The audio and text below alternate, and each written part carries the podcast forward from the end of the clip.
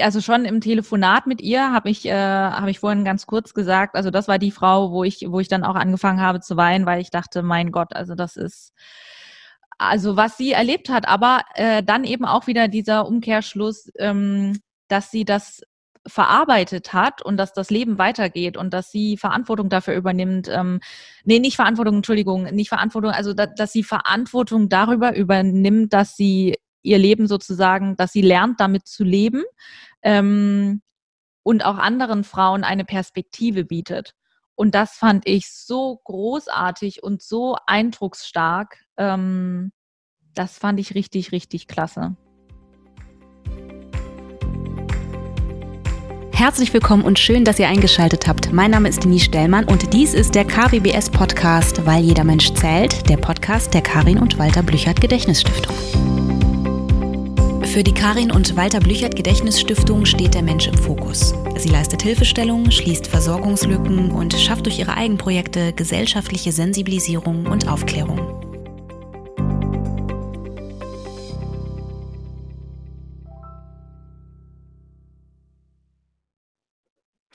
Einen wunderschönen guten Morgen, Janine.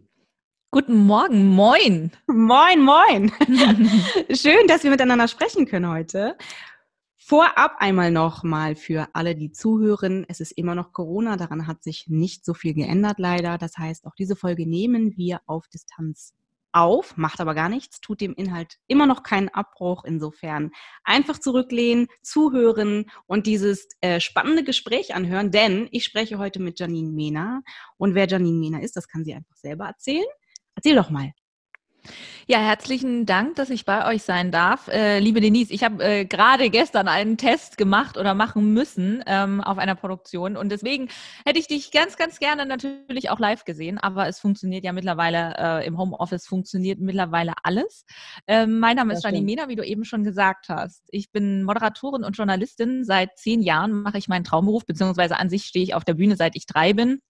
Habe gesungen, getanzt, Theater gemacht und eben bin dann zur Moderation gekommen, habe Journalismus studiert, Kultur- und Medienmanagement, habe ein Volo beim Fernsehen gemacht, also auch fürs Fernsehen gearbeitet. Deswegen habe ich auch das große Glück, dass ich jetzt im Moment gerade Livestreams moderieren kann und ansonsten bin ich auf der Bühne zu Hause und moderiere Events, Messen, Podiumsdiskussionen und Galas und durfte jetzt eben auch schon mehrere Male mit euch zusammenarbeiten. Das stimmt. Vorab, das höre ich zum ersten Mal. Du hast Theater gespielt? Ja, also genau. Ich war auf der Bühne, Bühne zu Hause, habe viel getanzt. Ja. Also da wird ja mein Theaterregisseurinnenherz direkt warm. Ah. Ja, ich vermisse es sehr, aber es geht ja jetzt gerade alles nicht so wirklich. Genau, du hast es schon gesagt, du hast für unsere Veranstaltung Gewalt im Alltag die Moderation übernommen seit 2019, also die allererste Veranstaltung. 2019 hast du moderiert. Ich würde super gerne wissen, wie du dich auf diese Themen vorbereitest. Also Gewalt im Alltag nochmal für alle, die das vielleicht noch nicht so richtig wissen. Das ist eine Veranstaltung, die Stiftung eigentlich einmal jährlich, aber seit diesem Jahr 2-mal jährlich ausrichtet. Eigentlich war es eine Veranstaltung, wo man wirklich hingehen konnte. Jetzt sind es Digitalveranstaltungen aus Gründen, die wir alle kennen. Und 2019 war sozusagen der Auftakt und es ist immer das große Oberthema Gewalt im Alltag mit Schwerpunktthemen.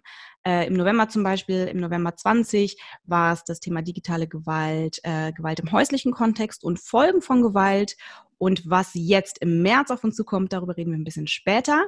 Vorher würde ich gerne einmal wissen, 2019 war das erste Mal, wie war das für dich, so eine Veranstaltung zu moderieren und wie bereitest du dich oder hast du dich damals vorbereitet auf diese doch sehr schweren, in Anführungszeichen, Themen?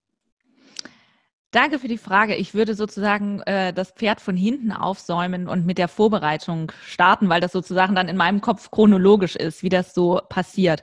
Also wie eben schon erwähnt, ich mache an sich, also ich moderiere Events, Galas, Podiumsdiskussionen. Das heißt einerseits stehe ich irgendwie im Abendkleid auf der Bühne, ich habe mit Politikern zu tun, ich habe zum Beispiel auch eine Baumpflanzaktion gemacht, wo man dann mit Gummistiefeln im Wald steht. Also das ist erstmal so das Große, was ich so an meinem Job liebe. Ich habe sehr viel auch in der Industrie gemacht, sehr viel Technik gemacht. Mitunter, klar, auf Messen ist es auch so, dass man in Anführungszeichen versteckterweise auch was verkaufen muss, obwohl es mir auch immer um die Information geht. Und dadurch natürlich auch, dass ich Journalistin bin, bin ich einfach jemand, ich bereite mich immer sehr gut auf eine Veranstaltung vor. Ich mache das für mich einfach sehr gerne. Also im Prinzip, wenn ich eine Podiumsdiskussion von 60 Minuten leite, habe ich oder muss ich Stoff haben für 90 Minuten oder 120 Minuten, wenn irgendwas ist, dass ich einfach mehr Hintergrundinformationen habe. Und im Theater, wir haben ja gerade schon ganz kurz über das Theater gesprochen, spricht man so davon, dass man schwanger mit einer Sache oder schwanger mit einer Rolle geht. Und so ist es bei mir bei einer Moderation. Wenn ich weiß, dass ich dazu moderiere, jetzt eben in dem Fall Gewalt im Alltag, dann lese ich einfach ganz viel dazu, aber jetzt nicht unbedingt so krampfhaft, dass ich sage, ich setze mich jetzt hin und mache das, sondern es ist eher so, man hat das immer im Hinterkopf und man hat dann hier mal einen Artikel, da sieht man was, hat ein Video, hat einen Link und auf einmal ist es so, boah, man achtet so auf Sachen, auf die man gar nicht geachtet hat oder stellt es dann selber fest, dass das sogar auch im Umfeld oder mitunter auch bei sich selber ein Thema ist. Bei Podiumsdiskussionen oder eben auch bei Gewalt im Alltag war es dann so, dass ich auch mit einer Betroffenen zum Beispiel telefoniert habe. Was mir natürlich einfach das Gefühl gibt, ein Gefühl dafür gibt, was habe ich da für einen Gesprächspartner, wie ist der persönlich? Es gibt ja auch ganz unterschiedliche Menschen, also alle Menschen sind unterschiedlich, aber die unterschiedlich antworten. Das heißt, entweder habe ich jemanden, den ich frage, wie ist das und das? Und der holt aus und der erzählt 3 oder 5 Minuten, wo ich dann gucken muss, okay, wie kann ich den einbremsen? Ich habe aber auch Leute, wo ich die frage, wie ist das und das? Und der sagt dann, schön. Oh Gott, ja, das hatte ich tatsächlich auch schon mal in einem Podcast. Okay, wir brauchen einfach mehr Futter. Dann brauche ich ja 5-mal so viele Fragen und dann hört man mich am Ende viel mehr reden. Aber das ist ja im Prinzip gar nicht Sinn und Zweck, sondern man soll den anderen ja viel mehr reden. Dann muss ich irgendwie gucken, wie ich da was aus dem rauskitzeln kann. Oder wiederum, wenn man Politiker hat, die dann so ihre Standardantwort geben, wo man sagt, ja, das war jetzt schön auswendig gelernt, aber das war nicht die Antwort auf meine Frage und so weiter. Also auch vom Gespräch einfach ein Gefühl davon zu kriegen. Aber wie gesagt, auch einfach das Thema zu haben und das Thema gut beleuchten zu können. Und ich versuche dann immer zu gucken, was könnte die Zuschauer interessieren. Wenn ich im Publikum sitzen würde, was würde mich interessieren? Das ist die Vorbereitung. Also die Vorbereitung ist im Prinzip immer, ich vergleiche das gerne mit einem Eisberg oder habe dann mitunter auch Kunden, gerade bei Bühnenveranstaltungen, die sagen, wie, aber Sie stehen doch nur 1 Stunde auf der Bühne.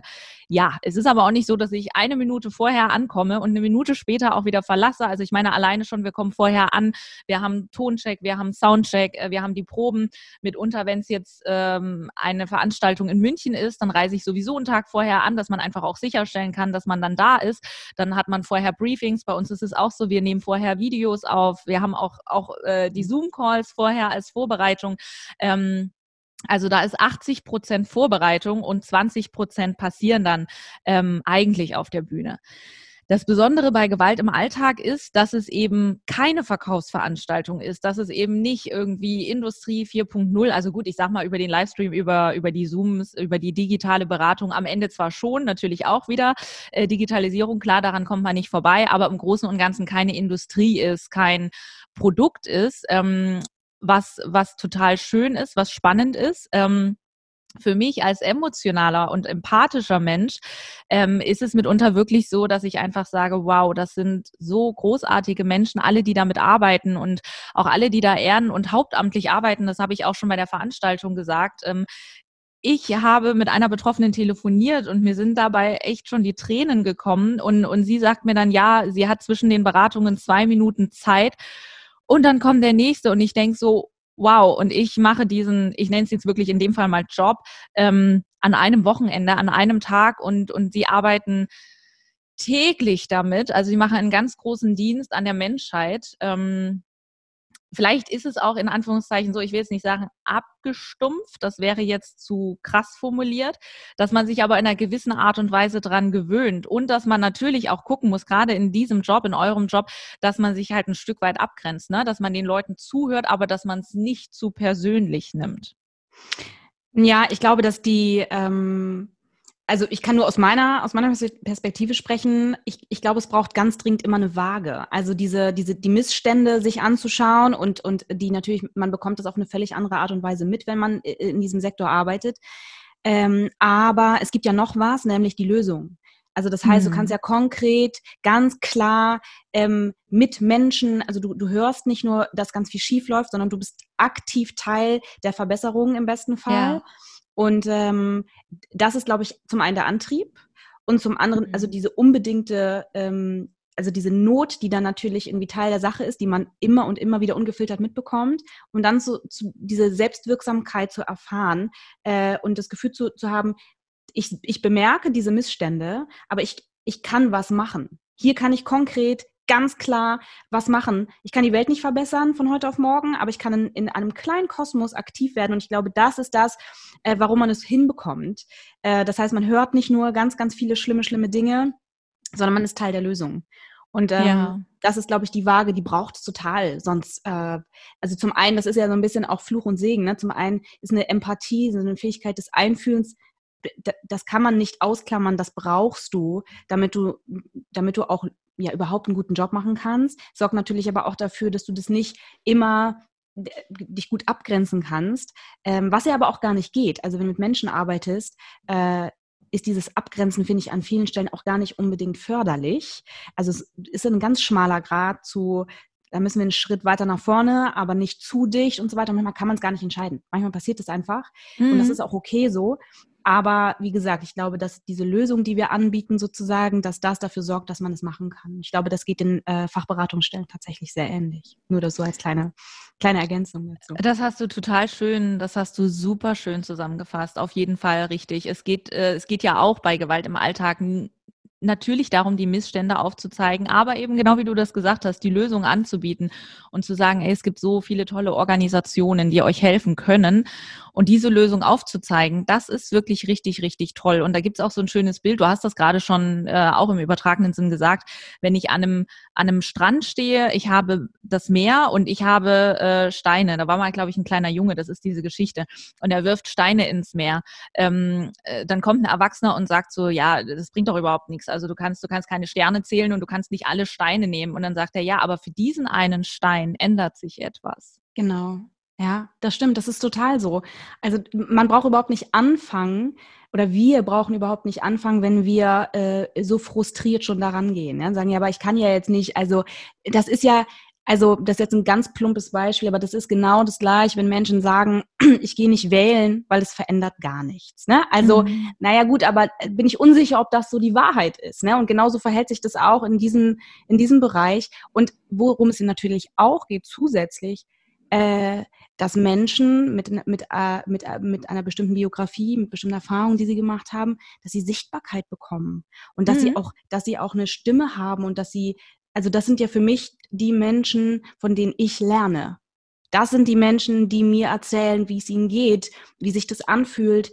Und ich unterteile da auch nicht. Ne? Also ich unterteile nicht in zum Beispiel krank und gesund und ich weiß es, du weißt es nicht, sondern für mich ist es genau das Gegenteil. Du hast diese Erfahrung gemacht und ich höre dir zu. Und das sorgt natürlich dafür, dass ich so viel lerne, dass ich dann in anderen Bereichen mit anderen Menschen durch dich ganz viel verstanden habe und anwenden kann. Ja.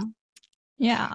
Aber die Gewalt im Alltag 2019, da war ich ja tatsächlich noch gar nicht Teil des Teams, aber ich war bei dieser Veranstaltung.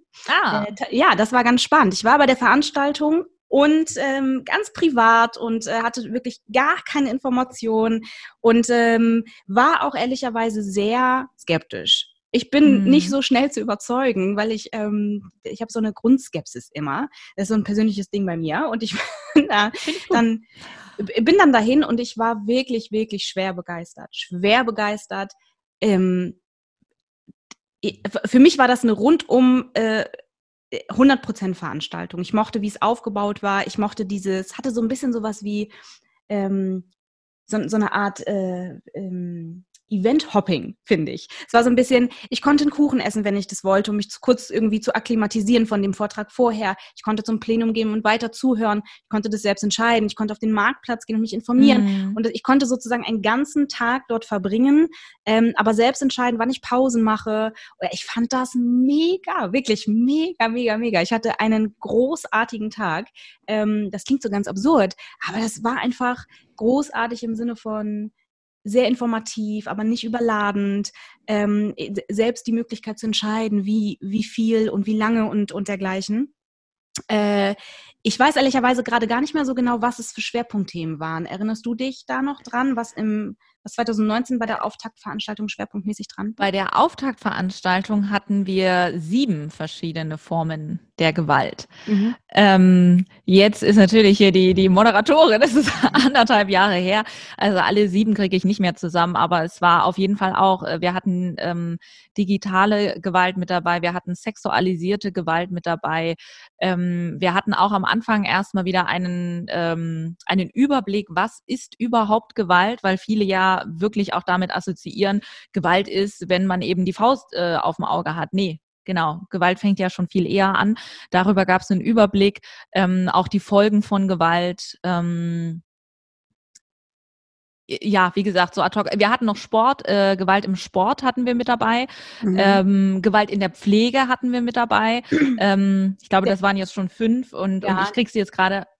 Ich erinnere noch, dass der LGBTQI-Bereich auch Teil war. Also es gab einen Vortrag zumindest dazu. Das weiß ich noch, weil ich den sehr gut fand. Mobbing in der Schule, das war auch dabei. Ja. Das fand ich sehr interessant auch. Genau. Der Shai Hoffmann, an den erinnere ich mich nämlich noch.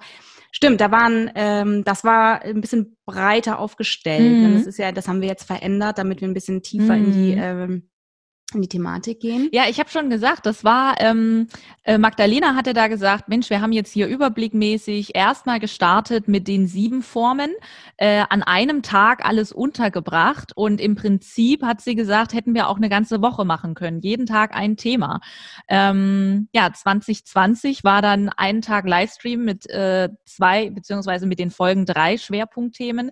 Und 2021, du bist ja von der Stiftung, du darfst das gleich verkünden, sieht das ja nochmal ein bisschen anders aus. Und dann kommen wir eigentlich fast so an die ganze Woche, kommen wir dann schon knapp ran. Das stimmt, ja. Das ist tatsächlich auch immer wieder etwas, wo ich bemerke, man kommt da ins Straucheln hier und da, weil jedes Thema irgendwie auch übergreifend dann irgendwie in das andere hineingeht und man immer genau gucken muss, okay, das ist ja irgendwie, das eine ist auch das andere, aber der Umkehrschluss funktioniert irgendwie nicht so richtig, aber eigentlich passt das alles zusammen. Also Diskriminierung ist eigentlich zum Beispiel ein Thema, das müsste für sich allein stehen, aber Diskriminierung ist auch am Arbeitsplatz Teil der Sache und so weiter. Also das ist immer so ein bisschen, da muss man genau gucken, wie stellt man sich da auf.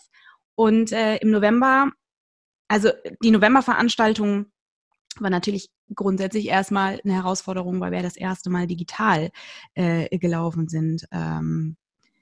Aber ich fand es mir hat das gut gefallen, weil ich das Gefühl hatte, wir können so natürlich nochmal ganz, ganz, ganz viele Menschen erreichen. Ne? Ja.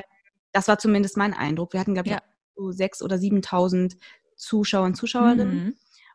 Und sogar aus der Schweiz und Österreich. Also eben, nicht nur in Hamburg, sondern der ganze deutschsprachige Raum. Ja.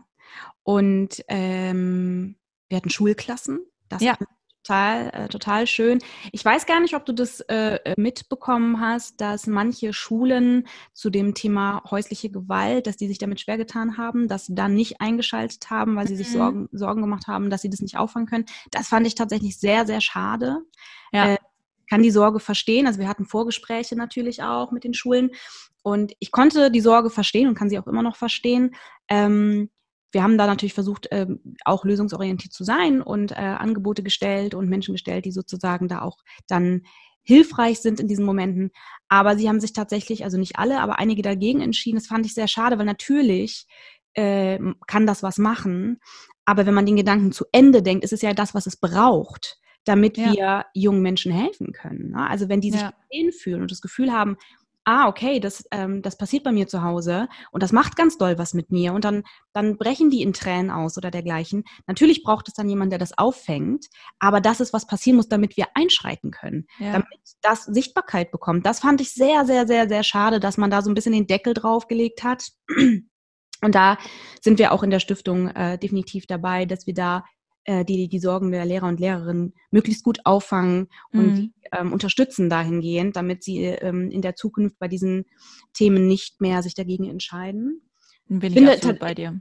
Ja, und ich finde natürlich auch immer, man kann das durchaus mit Schüler und Schülerinnen besprechen. Ne? Also die sind ja auch, es sind Menschen, die sind auch hier und da, also mündig, die dürfen auch dazu was sagen. Also sowas kann man vorab, finde ich, auch wirklich mal thematisieren. Möchtet ihr euch das anschauen? Ist das etwas, was euch interessiert? So, und dann kann man das vorbereiten und dergleichen.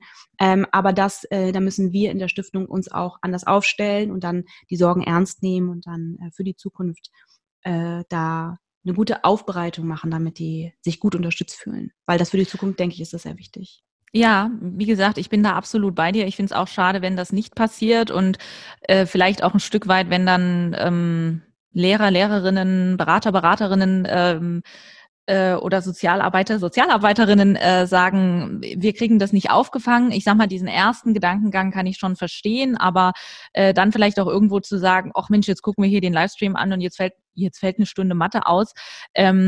Wo man irgendwo unterm Strich am Ende des Lebens oder auch am Ende des Schullebens sagt, es ist doch viel wichtiger, dass wir mit den Leuten drüber reden, und weil ansonsten wird eben wieder nicht hingeguckt, der Deckel wird zugemacht, alle funktionieren und an irgendeiner Stelle irgendwann reißt es so oder so auf und kommt an die Oberfläche, und so ist es dann erstmal so, ja, wir haben hier funktionierende Menschen oder eben doch nur halb funktionierende Menschen, und irgendwann kommt es halt im Leben wieder. Also deswegen ist es ja gut, so zeitig wie möglich damit anzufangen. Und das finde ich auch, ich finde das großartig, dass ihr die Schulen angesprochen habt, und ich finde auch wirklich, dass das im Kultusministerium verankert sein müsste. Ich finde fast, es müsste in den Schulablauf irgendwie integriert werden, weil es einfach so fundamental wichtig ist. Ja, das stimmt. Wir haben eine ganz, ganz tolle Schule in Hamburg, mit der wir zusammenarbeiten künftig. Die Direktorin ist der Knaller, das muss man einfach ganz klar sagen. Die ist sehr unkonventionell, sehr situativ, die kann sich gut auf ihre Schüler und Schülerinnen einstellen, und die hat einen Biss, das finde ich, ich bewundere diese Frau sehr. Und ich glaube tatsächlich auch, mit Verlaub, aber ich glaube auch wirklich, dass es häufig gar nicht unbedingt die Schüler und Schülerinnen sind, weshalb Lehrer und Lehrerinnen sagen, ich möchte mir das nicht angucken, weil ich kann das nicht auffangen. Ich glaube, es gibt ein Triggerpotenzial, was bei ihnen selbst stattfindet. Und das macht was, und das wollen die nicht. Und es ist leichter, das sozusagen unter dem Deckmantel der Sorge abzulehnen. Ne? Und das meine ich wirklich nicht despektierlich. Das ist ganz menschlich, dass Dinge machen etwas mit uns. Und manchmal machen sie eben so viel, und das weiß man vorher, und das möchte man nicht.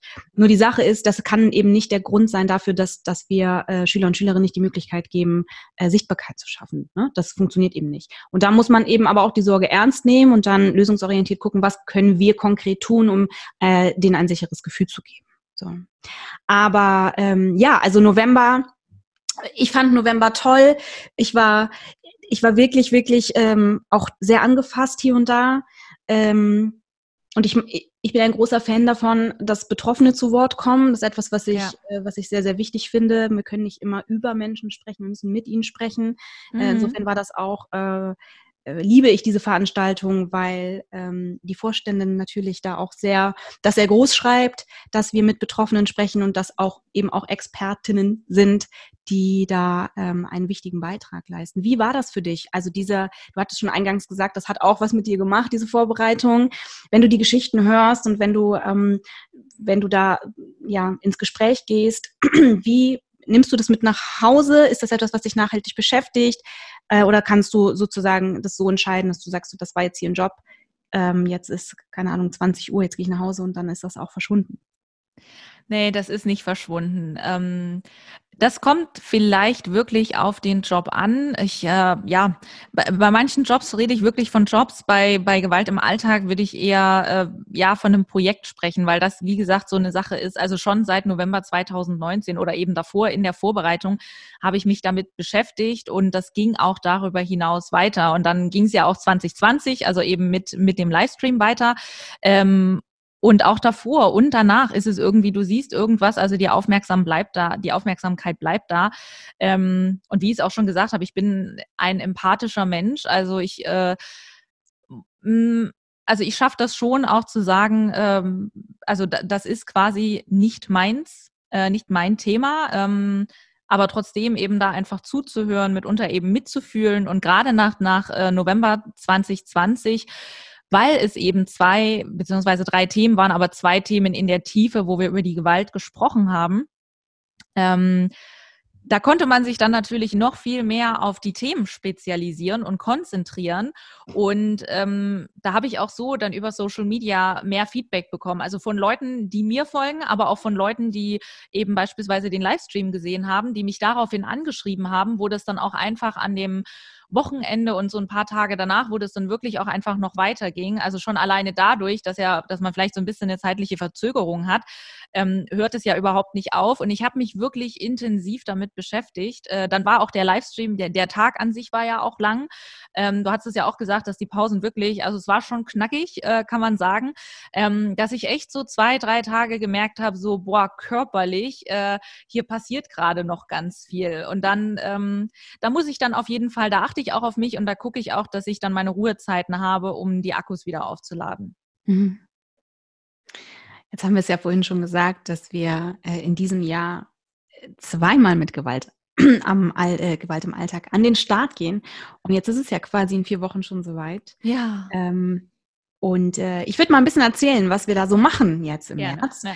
Und also, liebe Leute, hier wäre jetzt ein Trommelwirbel, hätte ich einen, aber ich habe leider keinen, also müsst ihr euch den bitte vorstellen.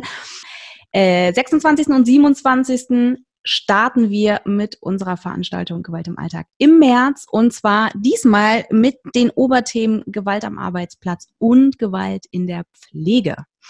Und das Ganze wird aber schon einen Tag vorher am Abend sozusagen eingeläutet mit einer Theaterproduktion, einer meiner Theaterproduktionen tatsächlich, und zwar mit Bodyrule. Und Bodyrule wird gezeigt an allen 3 Abenden um 19 Uhr und die Veranstaltung wird ganztägig unter www.gewalt-im-alltag.de gezeigt werden. Und da gibt's dann auch wie im November die Möglichkeit, sich die Vorträge anzuhören, in die Dialogrunden hineinzuschalten. Man kann sich beraten lassen, man kann in Kontakt gehen mit den Fachberatungsstellen zu den verschiedenen Themen. Aber die Oberthemen, Gewalt in der Pflege und Gewalt am Arbeitsplatz. Janine, Gewalt in der Pflege, ich finde das super, dass wir das im März so explizit tatsächlich nochmal aufnehmen. Ein unfassbar wichtiges Thema, wie ich finde. Ich hatte vor kurzem eine Folge gemacht mit einer Pflegefachkraft und man mag es fast nicht glauben, aber da werden so viele Dinge tabuisiert. Es ist fast unmöglich, jemanden zu finden, der sich traut, zu sprechen in diesem. Das ist Wahnsinn, wirklich. Also wenn man da ein bisschen thematisch reingeht, wird es sehr schnell sehr klar, dass wenig Menschen über die Missstände sprechen können, wollen und dergleichen. Umso wichtiger finde ich, dass wir das wirklich versuchen und da auch da Sichtbarkeit schaffen. Wie siehst du das? Also besonders den Bereich Gewalt in der Pflege vielleicht einmal als erstes und dann zum großen Bereich Gewalt am Arbeitsplatz. Auch da gebe ich dir wieder vollkommen recht. Ich finde es auch sehr gut, dass wir darüber reden, wenngleich ich auch denke, wow, Gewalt in der Pflege ist, glaube ich, so ein Mammutprojekt, weil ich auch glaube, dass Leute zu finden, also wir hatten es auch 2019 bei den 7 verschiedenen Formen der Gewalt mit dabei. Da hatten wir eine Stunde schon Gesprächsrunde, die ich auch sehr aufschlussreich fand. Und ich glaube auch, Leute zu finden, die darüber reden, das wird vielleicht ein bisschen schwierig, weil einfach auch, wenn man sich die Pflegekräfte oder die Pflege in Deutschland anschaut, es ist ja auch ich weiß, es ist wahrscheinlich 100, oder? Ich weiß gar nicht, ob es 100% privat ist. Auf jeden Fall sehr viele private Träger. Mhm. Dementsprechend wäre es natürlich auch sehr schlechte Presse, wenn jetzt jemand ankommen würde und sagen würde, ja, bei uns im Haus passiert das. Also es passiert ja sowieso immer nie. Es passiert ja auch nicht in Schulen und so weiter. Es passiert ja bei niemandem. Es ist ja immer bei den anderen. Und wie gesagt, gerade wenn das private Träger sind, ist es ja noch umso schwieriger. Und dann hat man natürlich diese zwei verschiedenen Aspekte, die wir sicherlich auch beleuchten werden. Einerseits die Pflegekräfte an sich, die vielleicht auch das eine oder andere Mal unter Zeitdruck stehen, vielleicht irgendwie, jeder Mensch ist ja auch unterschiedlich, ne? Dann vielleicht mal irgendwie grob irgendwie jemanden anpacken und der eine sagt so, oh, das war jetzt vielleicht schon ein bisschen zu viel, das war jetzt schon ein Kneifen, und der andere sagt, ja, das ist halt normale Arbeit und ich muss das jetzt machen, also so also aus dieser Perspektive, also von den Pflegekräften, als auch die andere Seite, dass ja vielleicht auch Leute, die pflegebedürftige Menschen, dass die ja vielleicht auch mal irgendwie jemanden beleidigen oder hauen oder ich weiß gar nicht, wie man es jetzt noch alles ausdrücken könnte. Also das ist jetzt wirklich gerade an der Oberfläche gekratzt. Aber auf jeden Fall diese beiden Sichtweisen plus halt alles, was dann noch ringsrum passiert, das wird, glaube ich, sehr intensiv. Ja, das glaube ich auch. Also besonders diese Perspektiven, die da aufgemacht werden. Einmal ne, Gewalt an einem Menschen, der gepflegt wird. Dann einmal die Gewalt von einem, der gepflegt werden muss, an der Pflegefachkraft. Und natürlich auch die Gewaltsituationen, die im häuslichen Bereich stattfinden können. Das heißt, wenn ich von zu Hause aus jemanden pflege als Familienmitglied und so weiter, die Schwierigkeiten dort und auch der rechtliche Bereich. Wie sieht das eigentlich alles rechtlich so aus? Also da werden ganz, ganz viele wichtige Punkte aufgemacht in diesem Oberthema. Ich bin sehr glücklich, dass wir das tun. Und musste tatsächlich in meiner Vorbereitungszeit zu der Podcast-Folge, die wir dazu gemacht haben, auch feststellen, wow, da ist wirklich viel los, was wirklich eigentlich so nicht laufen sollte. Und ich hoffe, dass ein paar Menschen da es schaffen, einen Tick mutiger zu werden und auch darüber zu sprechen, weil es ist ja immer so. Also wenn wir nicht darüber reden, können wir nichts ändern. Ne? Müssen möglichst viele Menschen mitbekommen, dass da ein paar Sachen nicht so richtig laufen. Und Gewalt am Arbeitsplatz.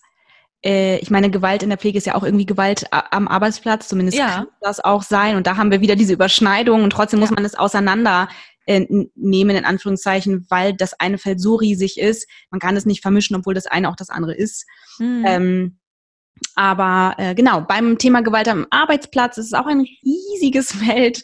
Da geht es zum Beispiel auch um das Thema Übergriffigkeit, sexualisierte Gewalt, verschiedenste Perspektiven dazu. Auch da geht es um rechtliche Themen zu der Sache. Und da freue ich mich auch sehr drüber. Also nicht, weil ich das alles ganz supi finde, sondern weil ich es gut finde, dass wir da noch mehr expliziter an die Thematik rangehen. Und ich hatte ja schon gesagt, dass wir dazu auch Bodyrule zeigen. Ich finde es gut, dass wir da verschiedene Stilmittel finden, um das Ganze auch zu visualisieren. Weil ich glaube, dass es hilfreich ist, sich Dinge anders anzuschauen und nicht sofort zu sagen, damit möchte ich nicht so viel zu tun haben, weil es ist ja auch ein schweres Thema. Das finde ich sowieso immer sehr gut, dass wir da einen guten Weg finden, das zugänglich zu machen. Ja. Was mitunter sehr, sehr wichtig ist. Und du wirst auch diese Veranstaltung moderieren. Ja. Bist du schon vorbereitet? Ist ja fast soweit, ne? Also lange ist nicht mehr hin. Ja. Nee, das stimmt, lange ist nicht mehr hin. Nee, also oberflächlich vorbereitet, aber tiefenmäßig bin ich noch nicht vorbereitet. Nächste Woche haben wir Briefing, nächste Woche kommen die, gut, das ist jetzt, glaube ich, schwierig im Podcast zu sagen, nächste Woche, aber so ungefähr 4-5 Wochen haben wir jetzt noch und nächste Woche haben wir dann das erste Briefing. Wo ich eben die ersten Sachen bekomme. Ich glaube, das Programm, habt ihr das schon online? Nee, ne? Genau, ja. Also wenn dann so diese Sachen stehen, die Abläufe, wer alles eingeladen ist, dann kann es in die tiefen Planung, in die tiefen Vorbereitung gehen. Ja, ich freue mich auf jeden Fall auch sehr auf dein Theaterstück. Dass man letzten Endes vielleicht auch mit Storytelling, mit so in Geschichten verpackt, da einfach nochmal andere Zugänge hat. Und Gewalt am Arbeitsplatz, das wird auch ein sehr spannendes Thema. Also auch da eben die verbale Gewalt, also auch die physische Gewalt. Und ich hoffe, dass wir es auch beleuchten können, eben jetzt gerade durch Corona, durch das ganze Homeoffice. Wie ist das, wenn beispielsweise eine 4-köpfige Familie in einer 2-Zimmer-Wohnung ist, ohne einen Balkon, 2 erwachsene Menschen sind im Homeoffice, haben dann noch ihre Kinder und man versucht da irgendwas zu machen. Und also letzten Endes könnte man dann schon so weit gehen, vielleicht, dass die Kinder, die einem auf der Nase rumtanzen, dass das je nachdem dann auch schon Gewalt am Arbeitsplatz ist, ne? Ja, also Corona ist natürlich, so satt man es auch irgendwie hat, das Ganze ist natürlich für ganz, ganz viele Bereiche hochdramatisch und sorgt dafür, dass besonders das Thema Gewalt natürlich nochmal ganz anders stattfindet. Ich finde es wirklich ganz, ganz schlimm für all die Kinder, die keine Möglichkeit haben, durch öffentliche Institutionen zu entweichen. Ja. Das macht mich teilweise wirklich sehr hilflos und wütend, und ich habe das Gefühl, ich würde da gerne irgendwie teilweise an den Türen klingeln und sagen, hi, na, ich wollte nur mal kurz Ihr Kind abholen, damit ich eine Runde mit dem spazieren gehen kann. Ja. Also irgendwie so wirklich konkret irgendwie da tätig werden, das macht es also das ist für mich tatsächlich mit das Schwierigste in dieser Zeit, zu wissen, da geht sehr, sehr vielen Kindern gerade sehr, sehr, sehr schlecht. Oh, ja. Deshalb... Ja, sorry, möchtest du zuerst? Nee, ich wollte sagen, also ich glaube, das wird auch, das wird man jetzt, also wie so viele Sachen, die man jetzt im Moment gerade gar nicht messen kann, dass Menschen an Vereinsamung sterben oder dass Menschen Suizide begehen, weil sie existenzielle Probleme oder Schwierigkeiten oder Ängste haben. Und ich glaube, bei den Kindern, die ja teilweise, also je nachdem auch in welchem Alter, da seid ihr die Experten, da kennt ihr euch besser aus, aber dass die eben teilweise nicht sozialisiert sind und, sagen wir mal, mehr oder weniger fast ein Jahr alleine sind oder mit den Eltern zusammen, aber nicht mit anderen Kindern. Und ich glaube, da werden nochmal so viele Langzeitschäden kommen, was man auch nicht gleich nächstes Jahr sehen wird. Aber wenn diese Menschen dann erwachsen sind, könnte es auch sein, dass da echt nochmal eine ganz andere Welle auf uns zurollt. Das sehe ich sehr ähnlich. Deshalb wäre meine Empfehlung tatsächlich an dieser Stelle immer: Liebe Menschen, seid situativ und entscheidet im Sinne des Kindes. Und wenn das bedeutet, dass man, ich bin mir nicht sicher, ob ich das so formulieren sollte jetzt, aber ich glaube, es gehört mehr zur Wahrheit, als wir dürfen gar nichts mehr tun, weil es mitunter dafür sorgt, dass es auf anderer Ebene hochdramatisch werden könnte. Deshalb guckt immer im Verhältnis, was wiegt gerade schwerer, was nicht heißt, also man muss sich an Regeln halten, das ist alles gerade ganz, ganz wichtig, und bitte tut das auch, aber guckt auch auf anderer Ebene, was ihr braucht, und versucht es im Rahmen der Möglichkeiten dann auch euch zu nehmen. Ich glaube, das ist wichtig, weil es sonst an vielen anderen Stellen dramatisch wird. Und ich glaube tatsächlich auch mit der Möglichkeit der Selbsttests, dass man das dann auch tatsächlich hier und da ein bisschen einfacher wieder sich nehmen darf. Mhm. Und vielleicht noch ergänzend dazu, seid aufmerksam und schaut euch ein bisschen um und guckt, ob da jemand in eurem Umfeld vielleicht Hilfe braucht. So. Das ist, glaube ich, wichtig, dass wir in Zeiten wie diesen aufeinander Acht geben. Ja. Und wenn du, Janine, was ich dich fragen möchte, ist, wenn dir Menschen, also wenn du jemandem erzählst, es gibt diese Veranstaltung im März und es sind die und die Themen und so, warum sollten Menschen sich das anschauen? Was würdest du denen sagen, warum das einen Mehrwert hat? Ich habe selber schon bei mir eben in der Recherche gemerkt, dass mich das ein oder andere selber betrifft, also wo ich jetzt so gesagt hätte, nö, bei mir persönlich spielt das gar keine Rolle, wo ich dann so auch nach den Definitionspunkten gemerkt habe, so, ui, okay, da ist ja doch irgendwie das ein oder andere auch bei mir selber. Jetzt nicht total aktiv, aber zumindest irgendwie schon mal erlebt, also entweder ich persönlich oder auch in meinem Bekanntenkreis, Freundeskreis. Also von daher einfach sich da weiterzubilden und eben auch eine Anlaufstelle zu geben. Ganz viele Organisationen, die da auch verlinkt sind, um zu sagen, also da gibt's, ich habe das selber nicht gewusst, dass es so viele Möglichkeiten, so viele Hilfemöglichkeiten in Hamburg und in Deutschland gibt. Das finde ich total, total gut. Und einfach eben auch dieses Thema, dass es nicht totgeschwiegen wird, dass wir über Sachen reden, dass Sachen gesehen werden. Und mitunter ist es ja auch manchmal so, selbst jetzt bei Freunden irgendwie, man hat dann da eingefahrene Situation und man kann es irgendwie nicht ändern, aber einfach zu sagen, da gibt es etwas und ihr könnt euch auch anonym beraten lassen. Von daher schau da einfach mal, hör mal in dich rein, ob das das Richtige für dich ist. Hast du ein Erlebnis oder ein Gespräch oder Ähnliches im Kopf, wo du sagst, das hat dich so, das ist etwas ganz Besonderes für dich gewesen in den, also 2019, 2020, in den Veranstaltungen, wo du sagst, das hat mich nachhaltig irgendwie berührt oder das ist mir im Kopf geblieben, das werde ich auch so schnell nicht vergessen. Gibt es da so einen Moment? Ja, das war tatsächlich das Vorgespräch mit der Frau Schreiber, also die Betroffene, die sexualisierte Gewalt erlebt hat und die sich bereit erklärt hat, darüber zu sprechen. Also schon im Telefonat mit ihr habe ich vorhin ganz kurz gesagt, also das war die Frau, wo ich dann auch angefangen habe zu weinen, weil ich dachte, mein Gott, also das ist... Also was sie erlebt hat, aber dann eben auch wieder dieser Umkehrschluss, dass sie das verarbeitet hat und dass das Leben weitergeht und dass sie Verantwortung dafür übernimmt, dass sie Verantwortung darüber übernimmt, dass sie ihr Leben sozusagen, dass sie lernt, damit zu leben und auch anderen Frauen eine Perspektive bietet. Und das fand ich so großartig und so eindrucksstark. Das fand ich richtig, richtig klasse. Mhm. Ja, ich mochte das auch sehr. Ich mochte die Energie dieser, ich nehme mir das Leben, weil es mir verdammt nochmal zusteht. Mhm. Und ich bin mehr als das, was mir widerfahren ist. Und genau. Ich erwarte, dass andere das auch verstehen. Das hat mir gut gefallen. Mhm. Mhm. Das stimmt, ja. Ja, Janine, wir sind schon fast am Ende.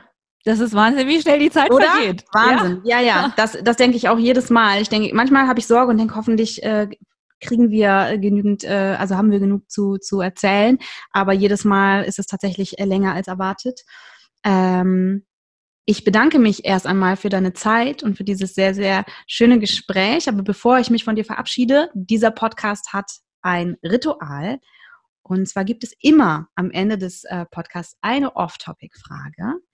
Und wie immer gilt, ich würde dir diese Frage stellen und du darfst entscheiden, ob du sie beantworten möchtest. Du kannst auch einfach sagen, das möchte ich nicht. Und dann musst du das natürlich nicht tun. Wenn du sie beantworten möchtest, sei einfach ganz spontan, denk nicht so viel darüber nach. Und darf ich anfangen? Ja, ich bin gespannt. Wenn du 3 geschichtliche Personen zum Essen einladen könntest, welche wären das? 3 geschichtliche Personen zum Essen einladen.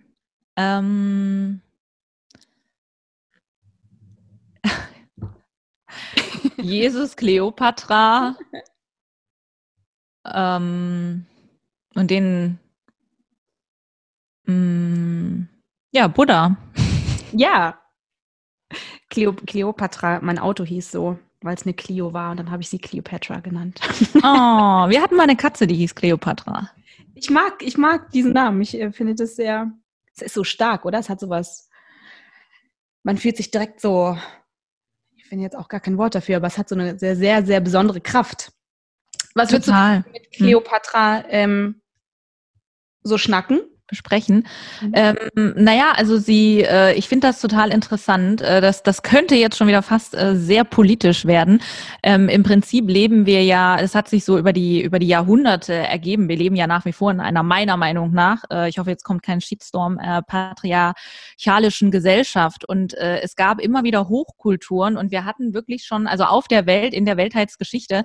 Und das war vor allen Dingen auch bei den alten Ägyptern so, dass die Frau sehr gleichgestellt war und dass die Frau als Gottheit verehrt wurde. Und ich glaube, das hat man bei Kleopatra sehr stark gesehen und auch, dass sie so so regieren konnte. Oder es geht jetzt gar nicht so ums Regieren, sondern eher so, wie sie das geschafft hat, dass die Menschen, auch dass die Männer so zu ihr geguckt haben. Ich soll jetzt nicht so einen falschen Touch haben. Ich kann das jetzt gerade schwer in Worte fassen. Eher so, also wie das halt war. Was müssen die Gegebenheiten sein, dass wir eine wirkliche Gleichberechtigung haben? Mhm. Ja. Ja, bin ich bei dir. Mhm. Bin ich bei dir? Ach, das wäre schön, oder? Ich würde super gerne ich meine, es ist keine wirklich geschichtliche Person, aber ich würde so gerne mal mit Romy Schneider sprechen. Aber leider geht es nicht mehr. Mhm. Ja, aber ich mag diese Fragen, weil das irgendwie, ich finde, man geht da auch nochmal ganz anders selbst in sich und ich würde jetzt nicht so sofort auf solche Fragen kommen, wenn ich mit Menschen in ein Gespräch gehe. Das stimmt. Aber es sorgt dafür, dass es nochmal eine andere Ebene aufmacht und man den Menschen nochmal ein bisschen anders kennenlernt. Total, ja, das stimmt. In diesem Sinne bedanke ich mich nochmal für dieses schöne Gespräch, für deine Zeit. Ich freue mich sehr darauf, dass wir uns dann ja schon in einem Monat sehen. Mm. Und für alle, die sich weiter informieren möchten, ihr könnt das auf mehreren Kanälen tun. Ihr könnt es auf der Homepage tun, www.gewalt-im-alltag.de. Dort wird dann auch am 26. und 27. die Veranstaltung via Livestream gezeigt werden. Und natürlich haben wir auch Social-Media-Kanäle. Das heißt, ihr könnt sowohl auf Facebook als auch auf Instagram euch informieren. Und wenn ihr Fragen habt, vorab bitte immer und zu jeder Zeit, fühlt euch frei, uns da Fragen zu stellen, die wir euch natürlich dann auch schnellstmöglich beantworten werden. In diesem Sinne, bleibt gesund, seid lieb miteinander und bis zum nächsten Mal.